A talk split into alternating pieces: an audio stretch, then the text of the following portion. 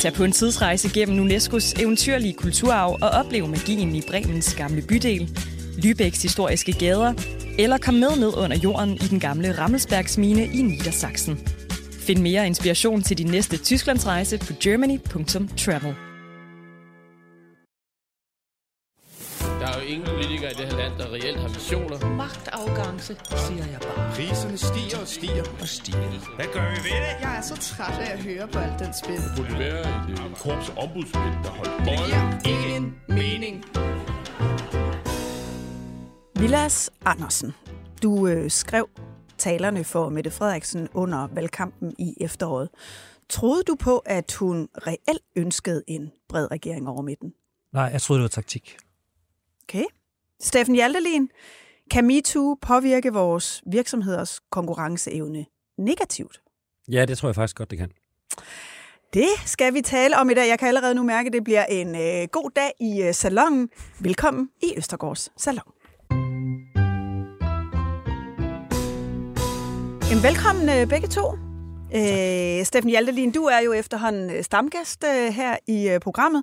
Mangeårig reklamemand for blandt andet Venstre. Du har siddet med inde i den absolute inderkreds, når Venstre skulle lave store kampagner, valgkampe osv. Lad os lige få en hurtig status på Venstre. Jakob Ellemann, kommer han tilbage som formand for Venstre? Nej, det tvivler jeg mere og mere på. Det bliver i hvert fald helt sikkert først på den anden side af sommerferien, og jeg tvivler på i hvert fald, at han kommer tilbage, og så skal føre Venstre til et nyt valg. Jeg synes, som det ser ud lige nu, så er det nok mest sandsynligt, at det bliver Stefanie Lose. Okay, jamen det skal vi også lige høre lidt mere om senere. Men først så skal vi lige øh, byde ordentligt velkommen til dig, Vilas Andersen. Tak.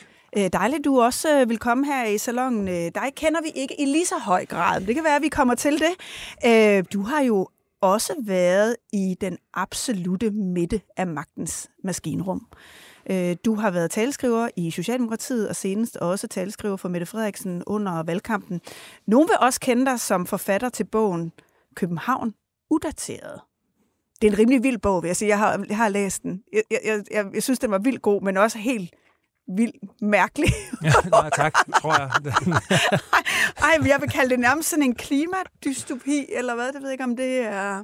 jo, det tror jeg meget. Det er der i hvert fald mange, der gør. Altså, det vil jeg jo, kan jeg jo så udfordre herfra til, øh, til, Ja, ja. til evigheden, og Præcis. alle nuancerne og de store ting. Men den jeg tror jeg er meget rammende. at der er i hvert fald øh, der, der er masser af stof til eftertanke, det vil jeg sige. Men det er en helt anden snak.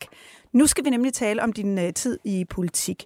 Du indledte her med at sige, at meldingen fra Mette Frederiksen om, vil gerne have et bredt samarbejde hen over midten, du troede også rigtig længe, at det var en taktisk melding. Det var der jo mange af os, som stod udefra og prøvede at kommentere politik, som også troede rigtig længe. Men hvorfor troede du, som sad helt inde i maskinrummet længe, at det bare var taktik?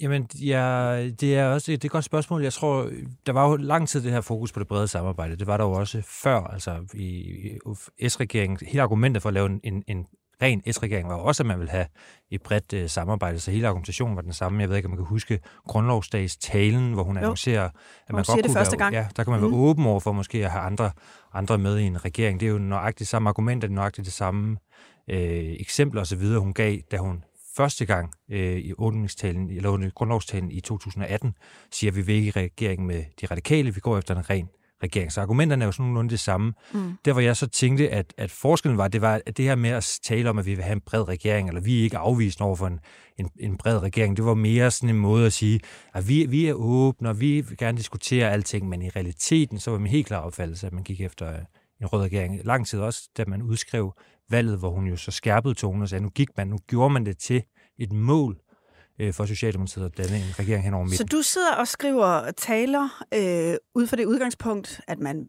gerne vil have en bred midterregering, men du tror ikke rigtig selv på det. Hvor- Hvornår går det op for dig, at det, nu er det måske faktisk sådan her, det ender? Eller i hvert fald det, der er hensigten? Jeg stod på valgnatten og kiggede på resultatet og tænkte, at man ville bruge det røde flertal. Altså det er først senere, da det, efter, altså det er først langt inde i forhandlingerne på Marienborg, hvor, hvor- som jeg overhovedet ikke har nogen del i, eller havde nogen speciel orientering i, Mm. andet end det, der var fremme offentligt, at, at det går op for mig. Eller jeg i hvert fald tænker, at det kan faktisk være, hun reelt går efter det, og ikke kun teoretisk. Du fortalte mig, at du, har jo, du skrev sådan set den tale, der skulle have været brugt til udskrivelsen. Jeg skrev det første udkast til valgudskrivelsestalen. Vi sad og arbejdede på to taler sådan simultant. Mm. Den, den tale, hun holdt til Folketingets åbning, og så den tale, hun skulle bruge til at, at udskrive valget. Den første tale, vi skrev til at udskrive valget. Den, den, der, der var ikke, der var også det her brede samarbejde selvfølgelig og gentagelse, men det var ikke det, der var fokus, og der var slet ikke øh, der, den, der, den skærpelse af linjen, der kommer der, hvor man går efter øh, en bred regering hen over midten, den var ikke med i det første udkast. Så Hvornår kommer den øh, ind? Men øh, dagene op til sådan en 3-4 dage før. Arbejdede I med forskellige scenarier for valgudskrivelsen? Fordi det var jo under pres fra de radikale. Det var ret få dage, man regnede med, at det kunne blive. Ja, ja lige præcis. Ja, der var sådan nogle, der var, der, så vidt jeg husker, var der tre, øh, tre scenarier, sådan, som var enten før øh, øh Folketingets åbning, under Folketingets åbning, eller umiddelbart efter, eller øh, de, øh, de der øh, dagen efter, mm. dagene efter der, ikke? Det var jo en lidt underlig valgkamp, som jo sådan blev katalyseret af kravet fra de radikale, efter vi fik øh, redegørelsen omkring øh, hele minkskandalen. Øhm, du fortalte mig, at I skulle, I skulle lige finde ud af, hvem der egentlig var fjenden. Ja, ja. Det, det skal altid passe på med at tale sådan om det, men nu, øh, nu, nu Stefan Jelin og jeg kan vel godt sådan tale sådan lidt mere kynisk, øh, strategisk, og så politikerne, de, ja, det må være vores rolle. Ja, de, de er så optaget af indhold og forandringer for Danmark og alle de der ting. Så hvis den lige er afklaret først. Nu tager vi den hårde version. Ja, nu tager vi den ja. hårde version. Så er det jo sådan, at, at i sådan en valgkamp, så er det jo utrolig vigtigt at vide, hvem er det egentlig, vi slås med her. Ikke? Og, og man kan sige, sådan åbenlyst var det jo selvfølgelig Jakob Ellemann og Venstre, som var for hovedmodstanderen, det har det jo været i, i mange år, men på den anden side, så var de efterhånden også så svage, øh, at, øh, at, at man begyndte at orientere sig mod, var det i virkeligheden Søren Pape og, og konservativ, indtil han så faktisk meldte, meldte sit øh, Som jo gjorde det storhartet lige indtil han faldt fuldstændig fra tænderne. Men, øh, fuldstændig fra hinanden, ikke? Ja. Men så havde man jo så noget at orientere sig i forhold til det, og så begyndte man så at kigge over på, er det så Inger Støjberg, Danmarksdemokraterne, som i virkeligheden kommer til, ikke som i hvem skal være statsminister, men som vi kommer til at, at bokse med om de, om de afgørende øh, vælgere, altså hvor kan vi flytte vælgere fra hen over midten. Det er jo altid det helt afgørende i valgkamp, ja, hvordan præcis. flytter man midtervælgerne. Præcis. Så ja. den skiftede hele tiden, og det betød også, øh, at til sidst så var det jo, så betragtede man det som uh, Lars Lykke, fordi jeg tror, man i starten havde tænkt, jamen Lars Lykke, det bliver sådan lidt, han tager nogle blå vælgere, måske bare radikale, men det bliver ikke på den måde afgørende, hvor han kommer til at ligge, men det bliver bare ved med at vokse og vokse og vokse. Hvad betyder det for kommunikationen, at man skifter fjende undervejs? Jamen, hvis det for eksempel er Inger Støjberg, som man siger, det er hendes vælgere, eller vores fælles vælger, vælgerpulje, der vi, vi konkurrerer om, eller hvad man skal sige, eller kan slås om, for nu at blive den terminologi, så vil man jo sige, jamen så er det jo by, land, så det er udlændingepolitik og sådan noget. Det er det, vi skal lægge fokus på, og det er der, vi skal, skal ligge vægten, og det, vi skal prioritere højst. Hvis det er Lars Lykke derimod, så er det jo lige pludselig noget helt andet. Så er det sådan også noget med samarbejde med erhvervslivet, økonomisk ansvarlig politik, midterregering, altså hele det der parlamentariske øh, spil, opgør med fløjene. Så er det jo lige pludselig det helt modsatte. Så skal man jo ikke nærme sig fløjen, så skal man jo netop tage, tage afstand Hvor kunne man se det i jeres kommunikation?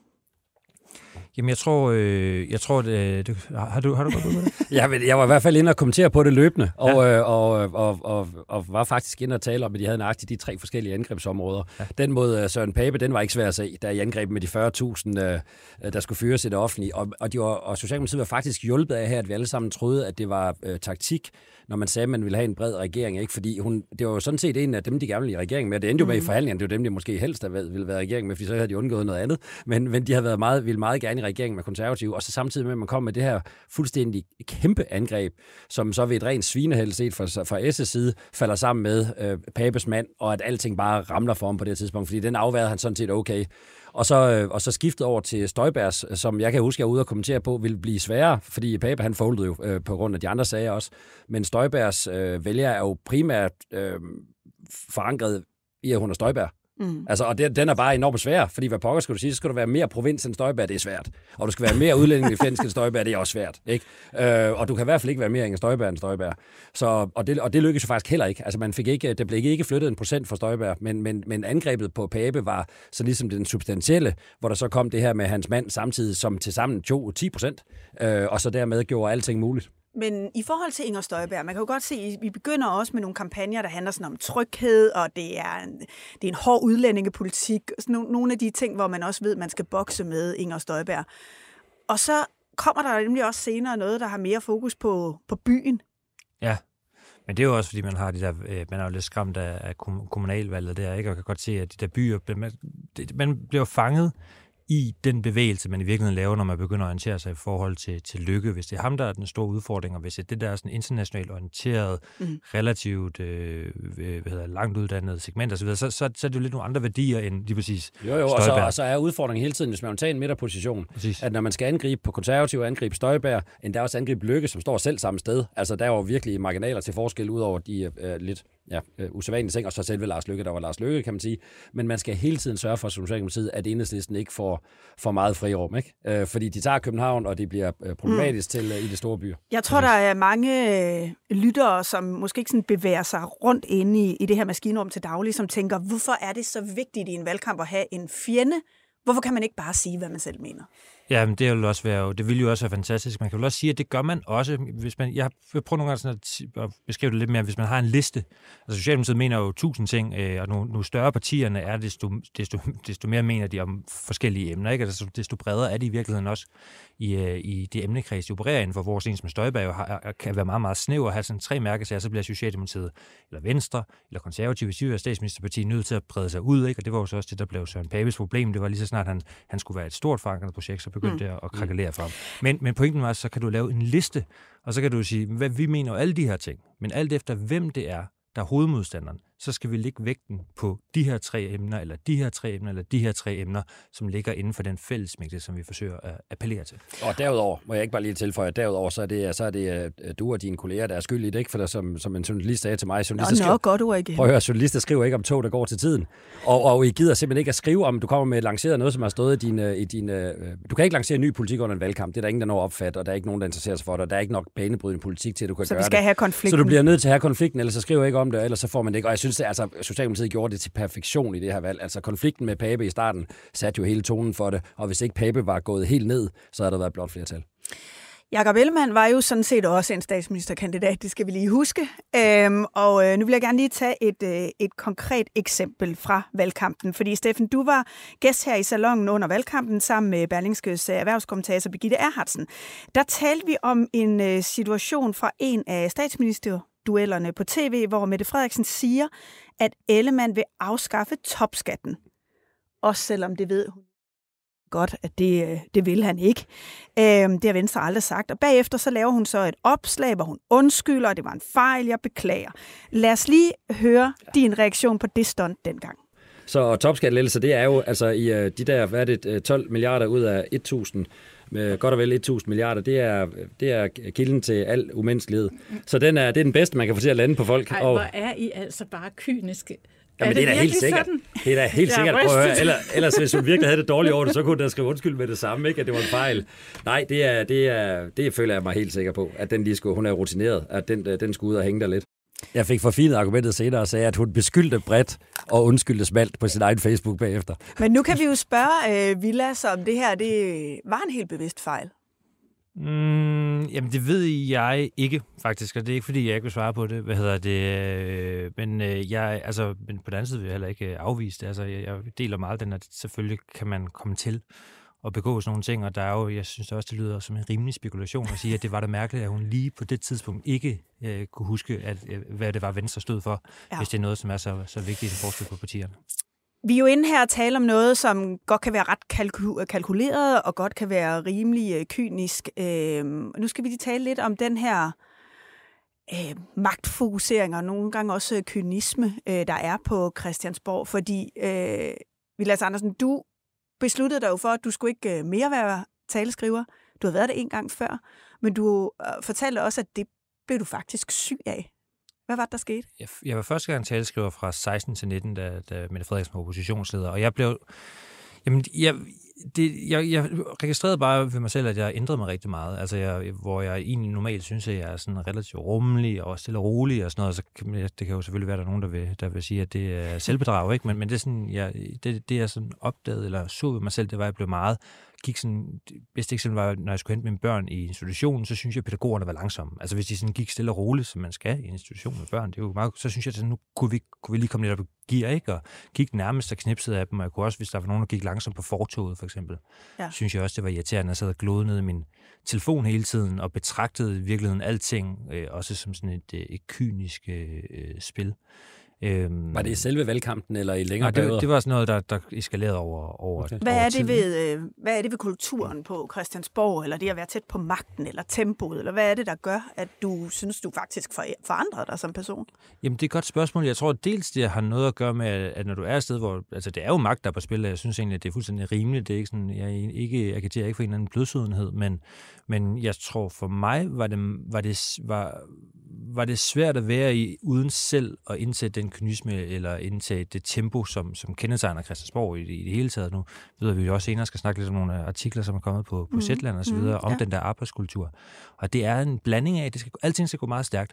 Alting er det allervigtigste i verden. Altså, du kan jo du kunne man kunne blive sms'et ringet ned øh, meget sent om aftenen eller i weekend eller sådan noget, fordi der er sket noget, som lige i den der boble, man nu er i, er det absolut vigtigste. En eller anden har sagt et mm. eller andet til, til nord, et eller andet nordjysk avis om et eller andet lille bitte ting, og så er det, nu er det, sådan, helt nu, afgørende. nu er det helt afgørende, at vi får inddæmmet det, eller vi har et svar på det, selvom der kun er tre mennesker. Men lad os, øh, lad os tale om det nu, fordi øh, din kæphest, som du har med, den øh, lyder, vi skal holde op med at hylde dem, der møder tidligst og går senest, og i stedet forholde os til, hvad folk leverer. Var du selv i stand til at håndtere det på Christiansborg? Nej, overhovedet ikke. Overhovedet ikke. Jeg var faktisk heller ikke anden gang. Det er så det mærkelige, fordi jeg besluttede øh, også i samråd med min øh, familie der, øh, efter første gang, at jeg egentlig ikke skulle det her mere nogensinde. Altså, og så var det kun fordi, det var sådan en relativt afgrænset periode, og jeg vidste, der var en slutdato, så tænkte jeg, det kan jeg godt håndtere mm. øh, anden gang her. Det kunne jeg heller ikke håndtere. Det blev det samme. Og jeg synes egentlig, en af de store forskelle, der var på øh, den her valgkamp og den, der var før det, det var, at folk var faktisk blevet bedre til det de var blevet bedre til sådan, og hvis de ikke havde noget presserende at lave, så gik de hjem og spiste med deres familier. De sørgede lige for at slappe af, ud og løbe en tur, eller hvad det nu kan være. Valgkamp er altså meget hektisk, ikke? Mm. men jeg synes egentlig, kulturen var blevet bedre, og jeg synes simpelthen, de var nogle dognrøve. Altså, jeg synes, det var for dårligt. Hvorfor gad de ikke arbejde mere? De, man skal da blive ved, det er valgkamp og sådan Altså, jeg havde, så selvom jeg egentlig havde den der kultur selv, mm. så blev jeg lynhurtigt en del af den, og, og tog de der værdier på mig. Ikke? Øh, som du selv siger, så har øh, mediet Zetland øh, dykket ned i den her arbejdskultur og har nogle... Øh, øh, en virkelig interessant, vil jeg sige, afdækning af, øh, hvordan en række anonyme embedsmænd har, har oplevet den her kultur. Øh, lad os lige høre, øh, hvordan et citat lyder fra en tidligere anonym fuldmægtig. En anden gang var jeg besvimet og forklarede min chef, at jeg blev nødt til at tage hjem. Så blev jeg spurgt, om jeg ikke kunne gøre en sag, der havde frist færdig. Jeg sagde, undskyld, men hørte du ikke, hvad jeg sagde? Og så blev spørgsmålet til en ordre. Jeg brød simpelthen sammen. Ja, og der er beretninger om græderum, der er beretninger om, hvordan man sniger arbejdscomputeren med til bryllup for lige at arbejde mellem talerne. Øh, der er en tidligere embedsmand, som siger, Slotsholmen var der, mine drømme gik hen for at dø. Og der er også øh, chefer, der faktisk har ytret sig i den her øh, debat. Sofus Garfeldt, som er departementchef i Digitalisering og Ligestillingsministeriet, siger, jeg har nogle gange tænkt, at folk burde sige, nu går vi hjem, vi gider ikke arbejde mere sådan her. Hvorfor blev du ved, Vilas? Jamen, det, jeg synes, det, altså, hvis man lige skal starte med, med departementchefen der, som siger, at det er folks eget ansvar at gå hjem, er jo helt vanvittigt. Det kunne han også være en ledelsesopgave. Ja, du, han kunne jo sige til dem, nu går I hjem, ikke? Altså, der er jo sådan en berømt øh, her på matriklen, øh, weekendavisen historie med Anne Knudsen, som var chefredaktør i nogle år, som jo blev berømt for ikke at nogen på nogen måde at være en blødsød så vidt jeg forstår, men du godt kunne finde på lige at gå rundt der fredag og sige, nu venner, nu skrider I, fordi... Og så havde hun så lidt et sjovt argument, så vidt jeg kan øh, forstå på det, at øh, jeg har ikke råd til, at I bliver skilt og kommer ud af en eller anden krise. Men det er sådan en helt anden historie. Hvad hedder det? Men jeg synes, der er sådan en... Det, jeg ved ikke, hvorfor jeg bliver ved det. Jeg tror, det er, fordi når man først er i det, så, det, så fylder det... Fylder, for mig kommer det til at fylde alting. Altså, jeg synes, så det er det vigtigste. Det er ja. vigtigere end alt muligt andet, og alting kan lige sætte til side. Og der er også altid noget, man kan gøre. Altså, det er jo ikke sådan, at her, her er katalog, og så kan du øh, sige flueben ved de ting, og så er du færdig, så kan du gå hjem. Og sådan hvad er det, der det er så vigtigt? Jamen det er det der spørgsmål. Jeg er ikke helt sikker på det, men alting føles utrolig vigtigt. Mm. Jeg kender det jo selv. Jeg arbejdede øh, 10 år som journalist på Christiansborg. Hver gang der var nogen, der lagde en lidt anden betoning på en eller anden udtalelse, så var man sådan, det er jo sindssygt stor historie. Altså, man, man havde faktisk svært ved at kigge ud øh, uden for den der boble, fordi man var så meget inde i alle detaljer, alle betoninger, øh, og, og præcis det der med øh, min, min øh, grundaftale med min familie var, at jeg ikke komme hjem og spise aftensmad. Fordi det var ligesom et held, hvis det kunne lade sig gøre. Ikke? Så man bliver fuldstændig øh, indhyllet i den der boble. Kan du genkalde den der besættelse, Steffen? Nu har du sådan Ja, altså jeg for mig været har... tilkaldet vikar, skulle jeg til. Ej, Ja, undskyld, ja. men altså... Nå, men det, mit har jo været på, har været på valgkampe øh, fra, ja, alle sammen, fra, fra, fra 5 til 19. Og, øh, og jeg har haft det på den måde, at jeg har elsket det. Altså, jeg har elsket de der valgkampe, og det har, man har jo stort set ikke sovet, og, øh, og det har været... Og det har virkelig været sådan nogle 16 timers arbejdsdage, og så er man, bliver man kaldt til møde på Marienborg kl. 23, og, og det er virkelig, virkelig, virkelig dag og nat, og jeg har simpelthen elsket det. Og det hold, som vi har haft inde på bureauet, som er lavet, jeg havde to forskellige roller, jeg var dels øh, øh, rådgiver om alt muligt andet og forberedt til, til dueller, men så havde bureauet også en, en, en, en stor opgave i at lave selve kampagnerne, og der var stået bare folk i kø for at komme med øh, på det hold, hvor vi arbejdede simpelthen øh, uafbrudt, altså, og, og synes, det var super sjovt, men det er også en afgrænset periode. Det var noget pokker til forskel Det, til man kan til høre dem, der her, er, at det virker som en mere konstant arbejdskultur. Altså... Jo, men det er det, og, og hvis, det, hvis det fortsætter sådan umiddelbart efter, og det, har jeg jo, det er jo ikke, fordi jeg ikke har hørt, at det er sådan, så er det noget andet. Jeg var bare jeg var i den privilegerede situation, at de ikke kunne bestemme det. Altså, jeg var ikke refereret Det er jo i hvert fald et problem, hvis man begynder at få problemer med at rekruttere til Fuldkommen, Slotsholmen, fordi fuldkommen. folk ikke vil arbejde under de vilkår. Men det var... Og så skal man bare lige huske, at man måske er bedre til ude i, i, altså i min virksomhed. Så lige så snart der var et ledigt øjeblik, så, siger, så var det bare hjem, og hvis der ikke er noget, så er det bare hjem, og så, og så holde den fri en uge efter. Altså vi prøvede så meget fleksibilitet som, som muligt, som man måske ikke er lige så god til der. Men det er jo også, altså, men lige præcis det med, at så bliver det gjort til sådan, at det er et problem i forhold til rekruttering, og det er et problem i forhold til alle mulige andre ting. Altså, jeg, jeg synes jo noget af det, der er det sjove, det er, at, at det, er også en, det er også en måde, som vi går til arbejde på. Ikke? Altså, det er det der med, at det bliver betragtet som... Altså, arbejde, det skal være hårdt. Altså, det skal ikke gå lidt ondt. Altså, det er også, når man arbejder til... Jo, jo. til Det skal altså, være- Men Ja, på den anden side, på den anden side kan man heller ikke, man kan ikke beslutte sig for, at man vil holde en valgkamp fra 9 til 17.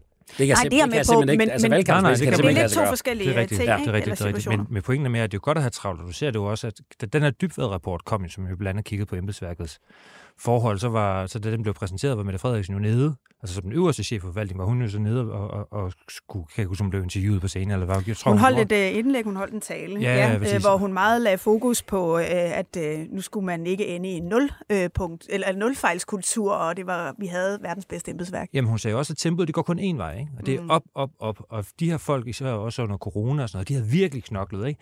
Og det var, det var 24-7, og der skulle danskerne altså være glade for, at vi havde et embedsværk, som arbejdede 24-7. Man skal bare lige huske, hvad det, er, det betyder, ikke? Det betyder, at folk de bliver udbrændt, de går ned med stress, de ser ikke deres familier. Der er nogle ret store konsekvenser ved det her. Men i den der arbejdstilgang, som man har til det i, i, i politik, eller i hvert fald øh, i, i, i det her tilfælde, så er det jo, at man hylder det der. Det er godt. Det er virkelig godt at arbejde hele tiden, arbejde hårdt, og det skal gøre sådan en lille smule ondt. Ikke? Jeg ved ikke, om det er, fordi vi ikke længere bruger kroppen i det der socialdemokratiske øh, samfund, og er begyndt at arbejde bag skrivebordet. Anders Fogh, han var faktisk kendt for at være i den anden retning, og han var meget populær som, som, øh, som øh, statsminister dengang, fordi han gik, han skulle hjem og løbe, og så var der, så var der, så var der lidt ro i ministeriet. Men en sidste ting, en sidste ting, og det bliver meget kort, og det er, jeg kommer bare til at tænke på, at da Lars Finsen sagen, og det er nu kommer det, det er ikke fordi, det skal komme til at handle om Nu. det, men da man skulle, da man skulle, da man skulle fortælle, at, hvordan han var, og hvorfor man ikke kunne stole på ham, så en af de ting, man gjorde, det var, at man, man sørgede for, at der kom et rygte ud, og det var rygtet om det øgenavn, han har, som er Tito. Tito. Ja. Ikke? For 10 til 2, så kan man sgu da ikke være en seriøs mand, hvis man kun arbejder for 10 til 2. Inden vi bevæger os videre til din øh, kæphest, Steffen, så bliver vi lige i det med magten og det kyniske. Vi skal lige benytte os af din viden som ekspert i Venstre. Tag på en tidsrejse gennem UNESCO's eventyrlige kulturarv og oplev magien i Bremens gamle bydel, Lübecks historiske gader, eller kom med ned under jorden i den gamle Rammelsbergsmine i Niedersachsen. Find mere inspiration til din næste Tysklandsrejse på germany.travel.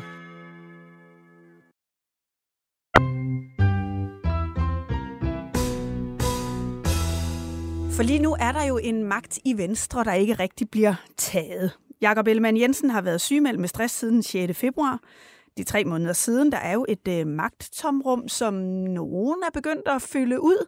Stephanie Lose og Truls Lund Poulsen er begyndt at turnere rundt i landet og prøve at forklare nogle pejlemærker for, hvad det er, Venstre laver i den regering, fordi det har altså taget på, hårdt på Venstre i, øh, i meningsmålingerne. Sikkert dels at være øh, indgået i den her, gået ind i den her regering, men jo også at være uden øh, formand.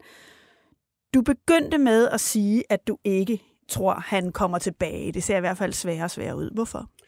Ja, men jeg tror bare, det er en rigtig, rigtig svær situation at komme tilbage til. Hvis man har været øh, nede med stress, så, så tror jeg, at en af reglerne er, at man skal komme tilbage på øh, først nedsat tid, og så meget ofte i hvert fald, og så komme stille og roligt ind i det. Og det er bare enormt svært at se for sig, at det kan, at det kan lade sig gøre, fordi man lander jo direkte i, øh, i stormens øje med det samme. Apropos Han, det lige har talt om, for, så er det at være partiformand, det er jo ikke sådan nej, et 20-timers job. Og så samtidig, så kan han så se på de her ministermålinger, at dem, der erstatter ham, det er nummer et og to, de mest populære. Han selv, han er den øh, allermindst populære. Så, så det er bare, jeg tror bare, det er en enormt svær situation at komme tilbage til, og jeg vil, altså, jeg kan næsten ikke forstå, hvis han byde sig selv det. Tror du, baglandet kan vente på, at han bliver klar?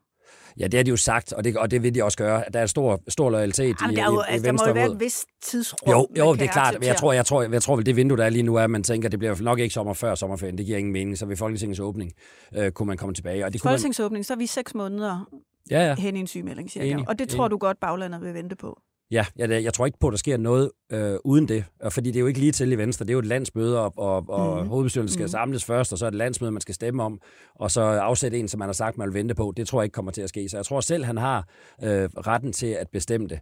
Men der er ingen tvivl om, at, de, at, at, at markerparet Lose og, og Troels Lund, øh, de, øh, de har jo sat sig ret godt på den, kan man sige. Og jeg synes, i de samtaler, der de interviews, der har været med dem, der synes jeg, at uh, Troels han er rigtig god til at afvise, at det nogensinde er noget for ham. Han kan godt lide at være nummer to. Jeg, tror, at, eller jeg synes, at uh, Steffi Lose, hun afviser det mindre. Hun lyder lidt, lidt som Anders Fogh, da han sagde, at han aldrig nogensinde ville have en, uh, han var ikke i spil til en NATO-post. International toppost. Ja, lige nøjagtigt. Ja. Jeg synes, jeg synes det, det, det lyder uh, mere som det, og, og måske også klogt, fordi Troels Lund har, har aldrig nogensinde kunne tiltrække store uh, mængder stemmer til sig selv. Han er hulens dygtig til en masse andre ting. Men ikke en billetsælger. Men ikke en billetsælger. Det er almindeligt, almindeligt kendt, og i særdeleshed af ham selv øh, hvor Stefanie Lose, som jo ved Gud ikke er en billetsælger på Indre Østerbro i København nu, men, øh, men er den regionspolitiker, der har fået flest stemmer nogensinde. Så hun har altså lykkes, når hun får skærmtid, har hun lykkes med at kunne noget.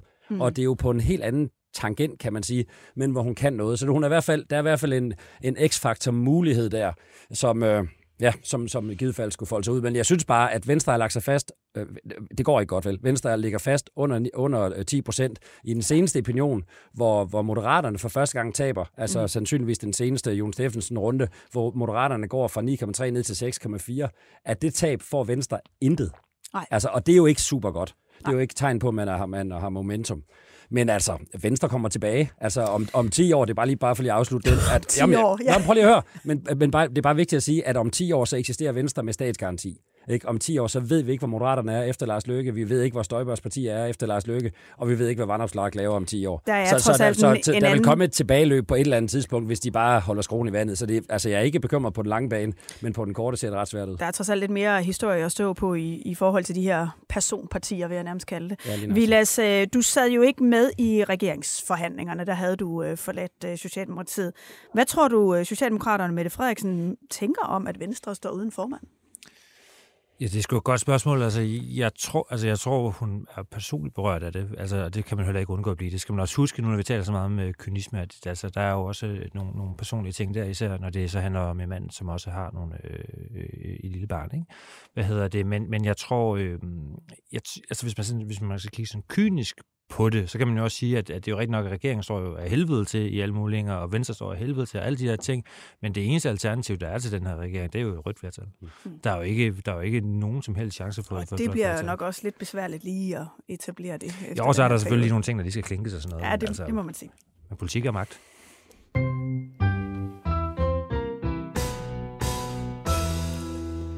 Nå, Steffen, nu skal vi videre til et øh, emne og en øh, sag, øh, som du har valgt at tage en kæphest med på.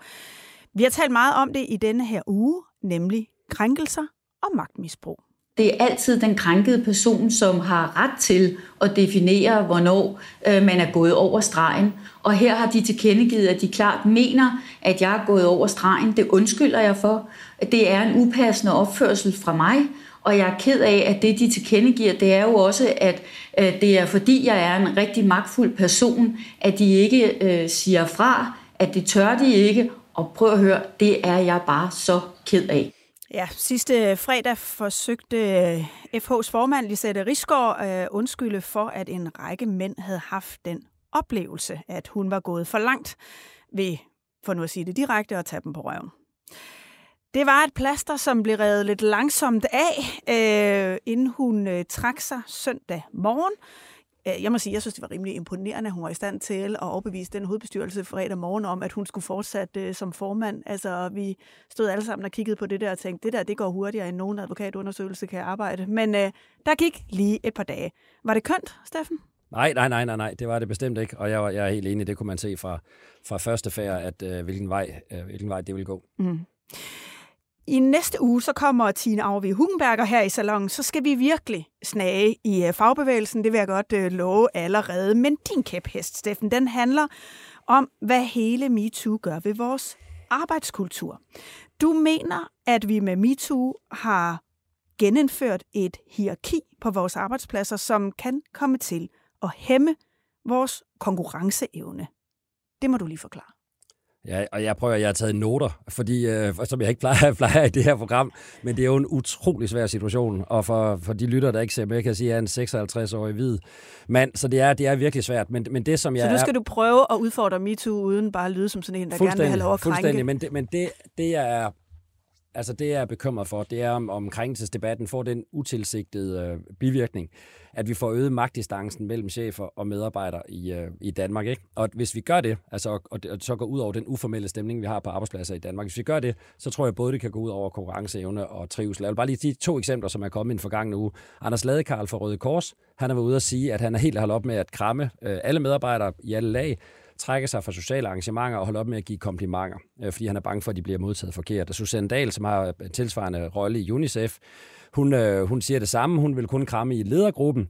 Og så siger hun, at øh, det er meget, meget vigtigt, at man som leder er meget bevidst om sin egen magt. Og det er vi Gud også rigtigt i øh, krænkelsessituationen, og der, der er få, der har ødelagt det for mange i det her, dem der, der ikke har kunnet håndtere det. Men ledere, chefer, der er meget bevidste om deres egen magt, det er rigtig fint i krænkelsesindsener. Men i resten af lederværet, så er det helt forfærdeligt at have ledere, der er meget, meget bevidste om deres egen magt. Og Danmark har været kendetegnet ved, at vi har den laveste, øh, den laveste målte magtdistance øh, mellem hierarkier, altså mellem de hierarkiske lag i hele verden. Og det har nogle, øh, det har nogle, nogle kæmpe fordele. Øh, vi er et ganske lille land, som ikke har råstoffer, og vi er ikke bedre uddannet end i andre, andre lande, men vi er virkelig, virkelig gode til at sætte spørgsmålstegn ved vores chef. Og man siger lige nøjagtigt, hvad der passer ind i en grad, som hvis man har arbejdet, jeg har arbejdet sammen med, øh, arbejdet i USA, og har arbejdet sammen med folk i Tyskland og Frankrig, og alle mulige andre steder i Japan. Og, øh, og det er noget ganske, ganske andet. Det ved alle, der har arbejdet internationalt. Vi tør simpelthen at sige, at sige øh, chefen imod. Vi føler os lige med chefen. Og øh, jo mere en chef bliver bevidst om sin egen magt og men, altså, og jo mere en chef øh, holder op med at deltage i sociale arrangementer, og man ikke har, men, så, så er jeg bange for, at det kan gå ud over det. Og, øh, og det, der så derudover har... Øh, ja, der var en undersøgelse, jeg fandt til det her, for jeg skulle virkelig have mine argumenter i orden på det. Ikke? En undersøgelse i 2010, hvor man har undersøgt i 26 lande, så har man undersøgt øh, medarbejderes syn på deres chefer i 26 lande. Og alle lande i hele verden af danskere var danskere i 2010, de der var mest tilfredse med deres chef. 84 procent var tilfredse eller meget tilfredse, og i de lande, der havde stor magtdistance med Japan, der var tallet 46 procent. Så, så det vil altså, hvis vi kommer i en situation, hvor og går ind i en fremtid, hvor chefer kun omgås andre chefer, hvor nogle, øh, hvor nogle chefer skal gå hjem før desserten, øh, når der er fest, altså man ikke har de her sociale sammenhænge, øh, hvor man kun må drikke dansk vand til en julefrokost, og man må ikke være med i gaga løjer, så, så lyder al, alle de tiltag, man kommer til at lave i den sammenhæng, de vil lyde rigtige, det vil lyde som rettidig omhu, det vil lyde professionelt, men det kommer bare ikke uden omkostninger, fordi vi, vi skal i hvert fald finde ud af, at det er sådan set min kæphest, hvordan pokker bevarer vi så en uformel stemning, som er, er kendetegnende for, for dansk kultur, når vi ikke kan gøre det på den måde. Og min sidste pointe, det er, der er lige lavet en undersøgelse også, hvor det viser, at kun en fjerdedel af unge danskere, den er lavet fra i år, unge danskere mellem 18 og 35 år, har lyst til at blive chefer. Kun en fjerdedel, og det er halveret på tre år. Og jeg ved ikke, om det skyldes den her debat, men jeg kan da bare sige, at hvis jeg var 30 år øh, og, og, og fik øh, muligheden for at være chef for mine kolleger, og det betød, at jeg ikke længere var med til fredagsbaren, jeg var ikke med til, med til noget mere, fordi nu skulle jeg være meget bevidst om min egen magt, og måtte kun være sammen med, med de andre chefer, så tror jeg da ikke, jeg gad. I andre lande får man, øh, så går, får man dobbelt op, når man skifter et niveau i, øh, i, altså i løn, i, øh, og det gør man ikke i Danmark. Man siger, måske på 30 procent af halvdelen går til skat, så det er ikke derfor, man gør det. Så hvis man ryger ud af fællesskabet, hvis vi holder op med at have det der fællesskab, det uformelle fællesskab mellem chef og medarbejder, hvor man føler sig lige med chefen, så kommer det med en omkostning. Og det bliver man simpelthen nødt til, i stedet for kun at træffe de, de rigtige, øh, formelle, logiske, professionelle, magtbevidste beslutninger, og finde ud af, hvordan pokker kan vi have, fortsætte med at have en uformel kultur, hvor medarbejderne tør udfordre os. Jeg synes jo, du har en, øh, en pointe i forhold til, at vi er kendt for at have et enormt tillidsfuldt øh, arbejdsmiljø, Øh, der er en meget flad struktur, man har meget ansvar selv, man har meget selvledelse. Mm. Øh, det fremmer kreativiteten. Øh, nu vil jeg sige, jeg er jo også øh, chef for en række journalister, jeg vil sige, det er primært oplæg til debat. Altså, det er jo et, det man bliver jo altid udfordret. Det gør som regel også, at idéerne kan blive bedre. Men der er jo også noget, der virkelig tyder på, det synes jeg er helt klart, at vi har haft brug for den her opmærksomhed, fordi rigtig mange vil jo sige, det der med at have tillid til hinanden på arbejdspladsen, det handler også om, at man kan være der trygt. At man ikke skal være bekymret for, at man pludselig bliver ravet på, eller nogen kommer med en dårlig kommentar, eller man på en eller anden måde føler sig utryg, men faktisk kan have den der tryghed, som man også taler meget om i øh, ledelsesfilosofi i dag, for at kunne være kreativ, for at kunne komme med originale idéer. Så vi har vel haft et behov for et opgør, fordi ja, måske ja, det er det gået fuld... for vidt. Ja, men ja, det er jeg enig i, og, der, og, jeg, og mange af de her ting er jo garanteret, hvis man dykker ned i dem, også alkoholrelateret. Altså øh, fuld chef med fuld medarbejder, ikke? Øh, så, så, så kan der ske alle mulige ting, og, jeg, og der er, de, der ikke har kunne øh, håndtere det, har jo ødelagt en frygtelig masse. Og det øh, har vi jo desværre og, set. Og det er der, prøv at, det er der, jeg er overhovedet ikke i tvivl, og det er der jo ingen mennesker, der kan være i tvivl om, at de, at de findes, og de findes i høj grad, de findes i langt højere grad, end vi har vidst, og de findes i alle brancher. Så det er jeg helt med på. Jeg kommer bare til at, altså jeg kan bare se, hvad der kommer til at ske, når man går den anden vej nu. Altså, og, og, øhm, og når, vi, når vi ser de udmeldinger, der kommer, var der en øh, fra TV2. I går kom der en, en TV2-chef, som øh, det blev en nyhed i går aftes, at han ikke længere vil skrive kærlig hilsen i sine, øh, i sine beskeder, fordi at, det var, det var, han havde 100 medarbejdere, der kan nogen der være, der synes, det blev for kærligt. Jeg vil bare sige, at jeg har været på arbejdspladser, hvor det har været den, øh, altså den fedeste kærlige stemning, og hvor man har været, øh, kunne sige chefen ret imod, og vi har følt os enormt lige med det. Men er det ikke bare, fordi du er chef, Steffen? At nej, du nej, måske nej, ikke det har jo ikke været altid. Altså, det har jo ikke været altid. Øh, og, øh, og jeg har jo talt med folk om det her, og man kan lige huske, at selv hvis, selv hvis man er chef, så er der altid en chef, der er over. Altså, de, de, øh, hierarkierne fortsætter jo, øh, fortsætter jo hele vejen. Jeg forstår fuldstændig bekymringen, men vi skal finde en måde, hvis man laver... Min, min, min, min min sag er sådan set den, at når vi laver de beslutninger, som sikrer folk, og de skal vi gudsikre, så vi undgår de her krænkelsesager, så skal man, har man forpligtet til som chef at sige, hvordan kan vi, hvad kan vi så gøre andre tiltag, mm. som sikrer, at vi kan bevare det uformelle miljø. Og det kommer ikke af sig selv. Men i hvert fald, øh, altså man må jo nok under alle omstændigheder sige, at det er en hårfin balance. Ja, det kan man da roligt sige. Nu er jeg heldigvis igennem mine noter.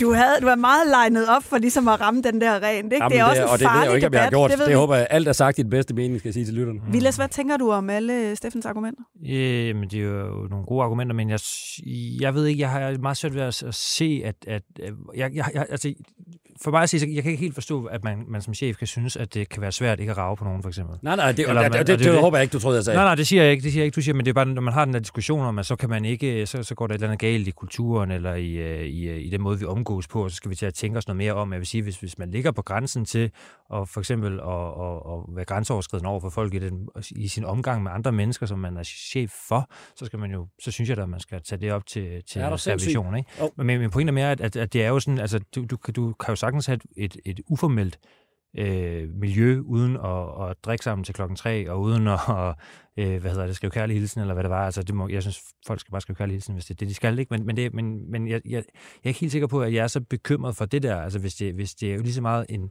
sådan som jeg hører, for eksempel det her med festkulturen, er det jo lige så meget et signal for den øverste ledelse til at sige til sin chef, og prøv nu også lige at give de der medarbejdere et rum, hvor de kan drikke sig lidt fulde og, og hygge sig, eller hvad de nu skal, og det der... uden I er der. Altså, fordi der er mm. også sådan en, jeg, jeg er ikke helt overbevist om, eller det kan jo være, det er bare mig, men at der jo også er sådan en det der med, at man skal være venner, altså chef og medarbejder skal være venner, det synes jeg egentlig ikke nødvendigvis, man skal. Jeg synes, man skal jo også, altså der, skal man, der, der er der bare et andet forhold. Og i det øjeblik, du bliver chef, så kan du ikke være venner øh, med dine medarbejdere, synes jeg. Altså, men det kan godt være, at jeg er lidt gammeldags der i virkeligheden, eller lidt Ja, men, og, og det, og, eller, også er, eller også er jeg bare eller så er det mig, der er hippieaktiv på den måde, men jeg synes bare, at jeg beskæftiger mig rigtig meget med iværksættervirksomheder. Og iværksættervirksomheder, der er det, altså, det kan godt være, at man ikke er venner, men man går ved Gud, man er ved Gud ikke magtbevidst. Altså, hvis du prøver at starte en iværksætter, iværksættervirksomhed, hvor, hvor dem, du ansætter, de ikke skal være i tvivl om, det er dig, der er chefen. Altså, så held og lykke med det. Altså, nøj, men det kommer ikke til at ske. Du, skal, du, du, du har behov for at skabe en, en, en stemning, hvor folk føler sig så lige som muligt. Altså, det har man. Øhm, for at få succes i en hel masse arbejdssammenhæng, for at skabe innovation osv. På det her ene område, der er det enormt vigtigt, at man er bevidst om sin magt. Men det er det bare at sige, at vi er, og jeg har ikke svaret på det, det er bare at sige, at man bliver nødt til, efter min mening, også at finde ud af, hvordan håndterer vi det, så vi ikke kun taler om, at nu skal chefer være meget, meget bevidste om deres egen magt. Fordi hvis det kun er det, så bliver det nogle elendige chefer på alle mulige andre områder. Men spørgsmålet er jo bare, spørgsmål, sådan som jeg ser det, er spørgsmålet jo, hvad er det, der gør det her? Altså med, at man tør sige sin chef imod, og man, man, man tør stå for sig selv og alle de her ting. Altså er det, er det lige, altså der ikke er det her, der er jo altid hierarkier, men spørgsmålet er, hvor langt er der mellem dem osv. osv. Eller er det, at der er en respekt for for eksempel faglighed, og der er en ordentlighed i forhold til den måde, man taler. Man respekterer faktisk hinanden, når man kommer og siger, jeg synes, altså kommer med det Østegård ind og siger, nu skal vi satse på det her, og så sidder der nogle journalister, som har fulgt det i lang tid, siger, nej, prøv at høre, det er slet ikke der, den er, den er herover. Er det så et udtryk for, at de lige, altså i, at hierarkiet ikke er så, så, der ikke er så stort et spring mellem jer, eller er det et udtryk for, at du respekterer deres faglighed som journalister? Det synes jeg er to forskellige ting. Ja, men bare ikke nødvendigvis, hvis man ser på andre Men lande. hvorfor er det så vigtigt at feste sammen, Steffen? Fordi der er jo noget af det, som handler om netop hierarkier i det daglige, men hvorfor skal skal vi chefer nødvendigvis være med til klokken to, hvor et er, at man selv kan få noget alkohol indenbords.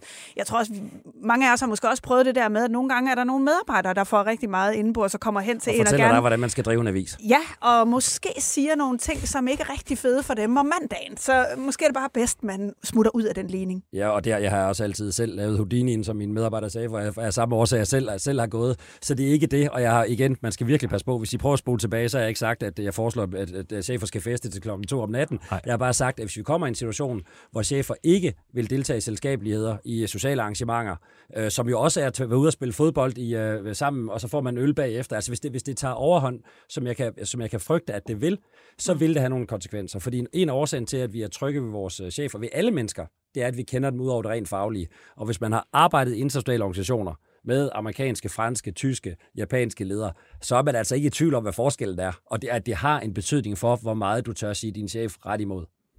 Det er klart, men der, der mener jeg bare stadigvæk, at der er, det jo, der er det jo chefernes ansvar i det her tilfælde, ikke at reagere fuldstændig uproportionalt på det, der foregår, altså, og som ikke begynder... Nå, men det var sådan set min pointe, ja, ja. det er, at når I kan chefer finder ud af, at, de skal, I skal, at vi skal være mere bevidste om jeres egen magt, så sørger I for at samtidig lave en plan for, hvordan I bliver, for, fortsætter med at være uformelle. Bare for at slå det helt fast, er det her et forsvar for Lisette Rigsgaard?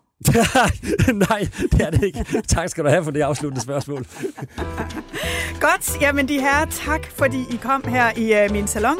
Vilas Andersen og Steffen Hjaltelin. Tak for begavet og programfri samtale. Jeg hedder Mette Østergaard, producer var Josefine Maria Hansen på Genhør i Østergaards Salon.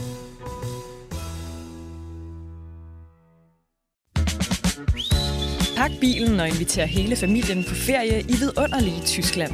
Besøg UNESCO's verdensarv, både det moderne og det historiske, med en gåtur gennem unik arkitektur på bindingsværksruten, eller oplev det moderne Bauhaus i Sachsen-Anhalt. Find mere inspiration til din næste Tysklandsrejse på germany.travel.